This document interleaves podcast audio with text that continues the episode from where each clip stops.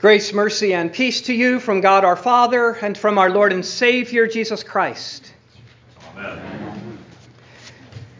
The Pharisees were one of the groups that formed in Judaism during what is called the intertestamental period. The approximately 400 years between the end of the prophetic career of Malachi at the end of the Old Testament and the arrival of John the Baptist at the beginning of the New Testament. And with the rise of these groups at that time, things changed. Judaism changed. The Judaism of Jesus' day was quite different than what we read of in the scriptures, in the time of Moses and the judges and the kings. Many of their teachings, rules, and laws, their traditions, are not found in the pages of Scripture. They evolved and grew during this intertestamental time, along with and under the tutelage of these groups like the Pharisees. Now, to be charitable, most were, I'm sure, well intentioned though a few could be considered questionable. But this is why Jesus sparred so often with the Pharisees, like what we heard in the Holy Gospel today. They were insisting that their traditions be regarded and followed as the Word of God. What they said was it. But Jesus knew better. These were not in God's law, not in the scriptures. And while some of them may have been good and helpful, others were not. Others, in fact, contradicted and went against the clear word of God. And anything that goes against the Word of God, however well intentioned, however wise sounding, however impressive, however seemingly enlightened, Whatever goes against the Word of God has to go. But this doesn't just happen back then or in Jesus' day. The same thing happened in the time leading up to the Reformation. Groups were forming within the church, and from them, changes in teachings, in traditions, and in the liturgy had crept in.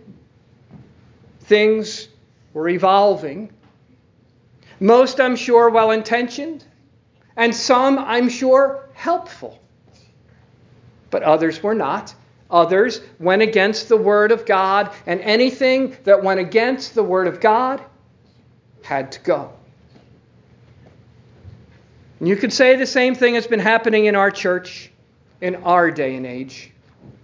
Though today, with our technology, the changes happen at a much faster pace. But it is not hard to see how some churches have changed their teachings on a whole host of issues.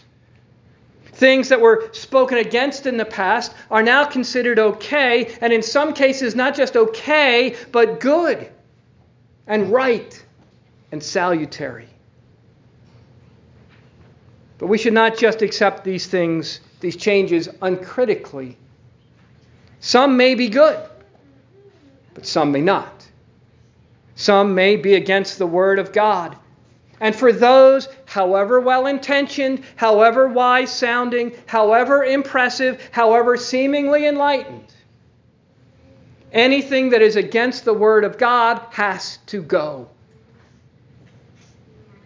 Sadly, though, some churches have held on to such teachings and insisted that not these new teachings, but the Word of God has to go. Well, in the Holy Gospel we heard today, the issue facing Jesus was twofold. First, it was the Pharisees insisting on their tradition of washings, which really isn't bad. Washing is good, right? During this pandemic, we were told how many times to wash our hands. The problem was the Pharisees were teaching that these washings were commands and doctrines given by God when they weren't. So they were speaking where God had not spoken. misrepresenting the Word of God. Which, if you can do with something that's not so vital, like washings, you can also do with things much more important, like the commandments, which in fact is what Jesus points to next. The Pharisees also had a tradition called Korban, which prohibited them from doing anything for their father or mother. A clear violation, as Jesus points out to them, of the fourth commandment, which commands us to honor, serve, obey, love, and cherish our parents. A commandment, by the way, you never outgrow. So, as Jesus pointed out, their tradition was actually not just contradicting, but trumping the Word of God. In our day and age, one of the new teachings or traditions that has overtaken the Word of God, not just in the world, but also in some churches, is with regard to what we heard about today in the epistle marriage. Now, I'm not going to pick on any group today. You all know what has happened to marriage in recent years, and to preach against just them would just make all of you smug and self righteous, and that's not good either. Because the reality is that the problems in our world, our society, and our culture go much farther back than just recent history and recent changes and recent redefinitions. And there is a reason here for us to repent. Yeah, us. That we have not taught about nor upheld marriage as we should. That the God given role of husbands and wives is good and something we should strive to live by. That sexuality is reserved for the marriage of one man and one woman and was designed for the procreation of children. But do we wink at those today who violate that? At sexuality run rampant in our world today and infecting just about everything? And have we bought into it?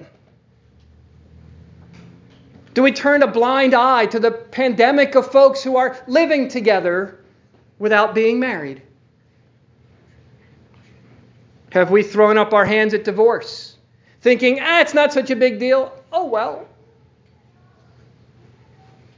Do we choose not to address the issue of pornography? Because, well, boys will be boys. Do we encourage our children to marry and have children in that order. And that that's good to do so.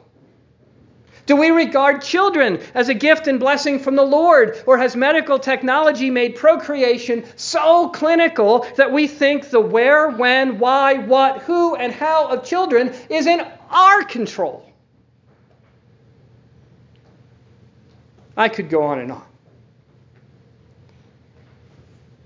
The problem with all this whether it is what happened with the Pharisees or at the time of the Reformation or today, isn't just a matter of rules and laws and morals. It is far more important than that. It is that Jesus gets lost. The commandments were not given to make us good because they can't. The commandments were given to show us that we're not good and that we need Jesus.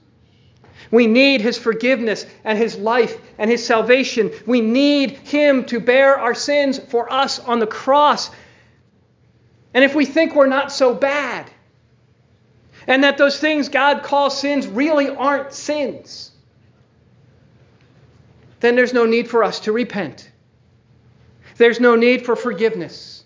There's no need for Jesus. And that is not a good place to be.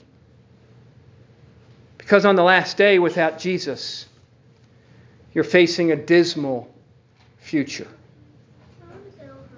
And that's putting it lightly. So the pure word of God is important because Jesus is important. You've all heard me say, well, all my members have heard me say before, the Bible is not just a rule book. It's not a rule book, it's a Jesus book. From beginning to end, it's all about Him. Even the verses we heard about from Paul today about marriage. Did you hear what he said there? Right in the middle of all this talk about husbands and wives, he says, This mystery is profound. And I am saying that it refers to Christ and the church. He was first and foremost talking about Jesus, Christ as the loving, perfect bridegroom, and his church as his bride. This is the way Christ cares for his bride. This is the way the church submits to Christ's headship. And God wants to bless our marriages in the same way. This isn't a rule to follow to make God like you. It's a reality for God to bless you. And so to change or ignore or disregard the Word of God in this or any other way is not just a matter of rules, of who's good and who's not. It is to miss out on the blessing God has for us in Christ Jesus. A blessing we want, and as the church, we want all people to have.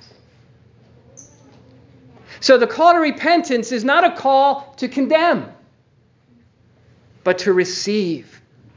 To receive the forgiveness, life, blessing, and salvation of Jesus that He won for you on the cross, because that is what we need, and that is what Jesus wants to give to all people, whoever they are, however they live. That's why catechesis is so important for the church. To know the Word of God that gives us life. To know that Word made flesh and all that He has done for us. To know what God has said so that when the world or even the church says something different, we'll know something's not right. That with this false teaching, Jesus is being taken away from us. So we have catechesis for the sake of Jesus, to give us Jesus. And in catechesis, as my catechumens would tell you today, we actually read the Word of God and discuss it. And then we see how that word is reflected in the catechism. And then we see how that word is lived in the liturgy. And then we see how that word that we receive here and the gifts that we receive here, we take out with us into the world to live with others and give them to others. It's all about the Word of God and Jesus. And that Word of God tells us not only about Jesus and who He is and what He has done for us, it also tells us who we are. And that's something so important today to know who you are. This, I, uh, this the issue of identity, right? Is so big in our world today. People claim identities for themselves. Certain identities are considered good and others bad. People try to steal your identity. But what the Word of God tells us is that your identity is a gift. It is something given to you by the one who created you and the one who redeemed you and the one who wants you for his own and that your identity is not what the world tells you it is. It's not what you say it is. It's what God says it is. And this is what he says You are my baptized child. You belong to me. Your sins are forgiven, and you are an heir of heaven. And that identity trumps any other. Because that identity is eternal. But that's something we have to learn. So we catechize. We read, mark, learn, and inwardly digest the Word of God.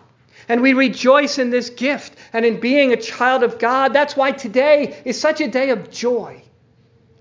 As Audra, Barbara, and Joe come up here and confess the Word of God and say that even if they are threatened with death, this is who they are. That the life and forgiveness Jesus gives, no one can take from them. Those are big words. Too big if they were ours, but not too big for Jesus, who backed them up with his resurrection from the dead, who promised to be with us and to strengthen us and to provide for us and to come back again for us and take us home, and so he will. So we can be confident and sure. And confident and sure in this too that today is just a beginning. Confirmation is not an ending. Satan is going to step up his attacks and assaults against Audra, Barbara, and Joe, and he's going to continue to harass and hound all of us. And the world isn't going to stop its opposition to the Word of God, and our own sinful flesh is still going to try to pull us away and drag us back down into sin. The Word of God tells us all that too. Life isn't going to be easy. So today is the beginning of Barbara and Audra and Joe receiving the body and blood of Jesus with us, of continuing to receive the forgiveness of their sins with us, and being strengthened with this food. They'll need it as badly as the rest of us do.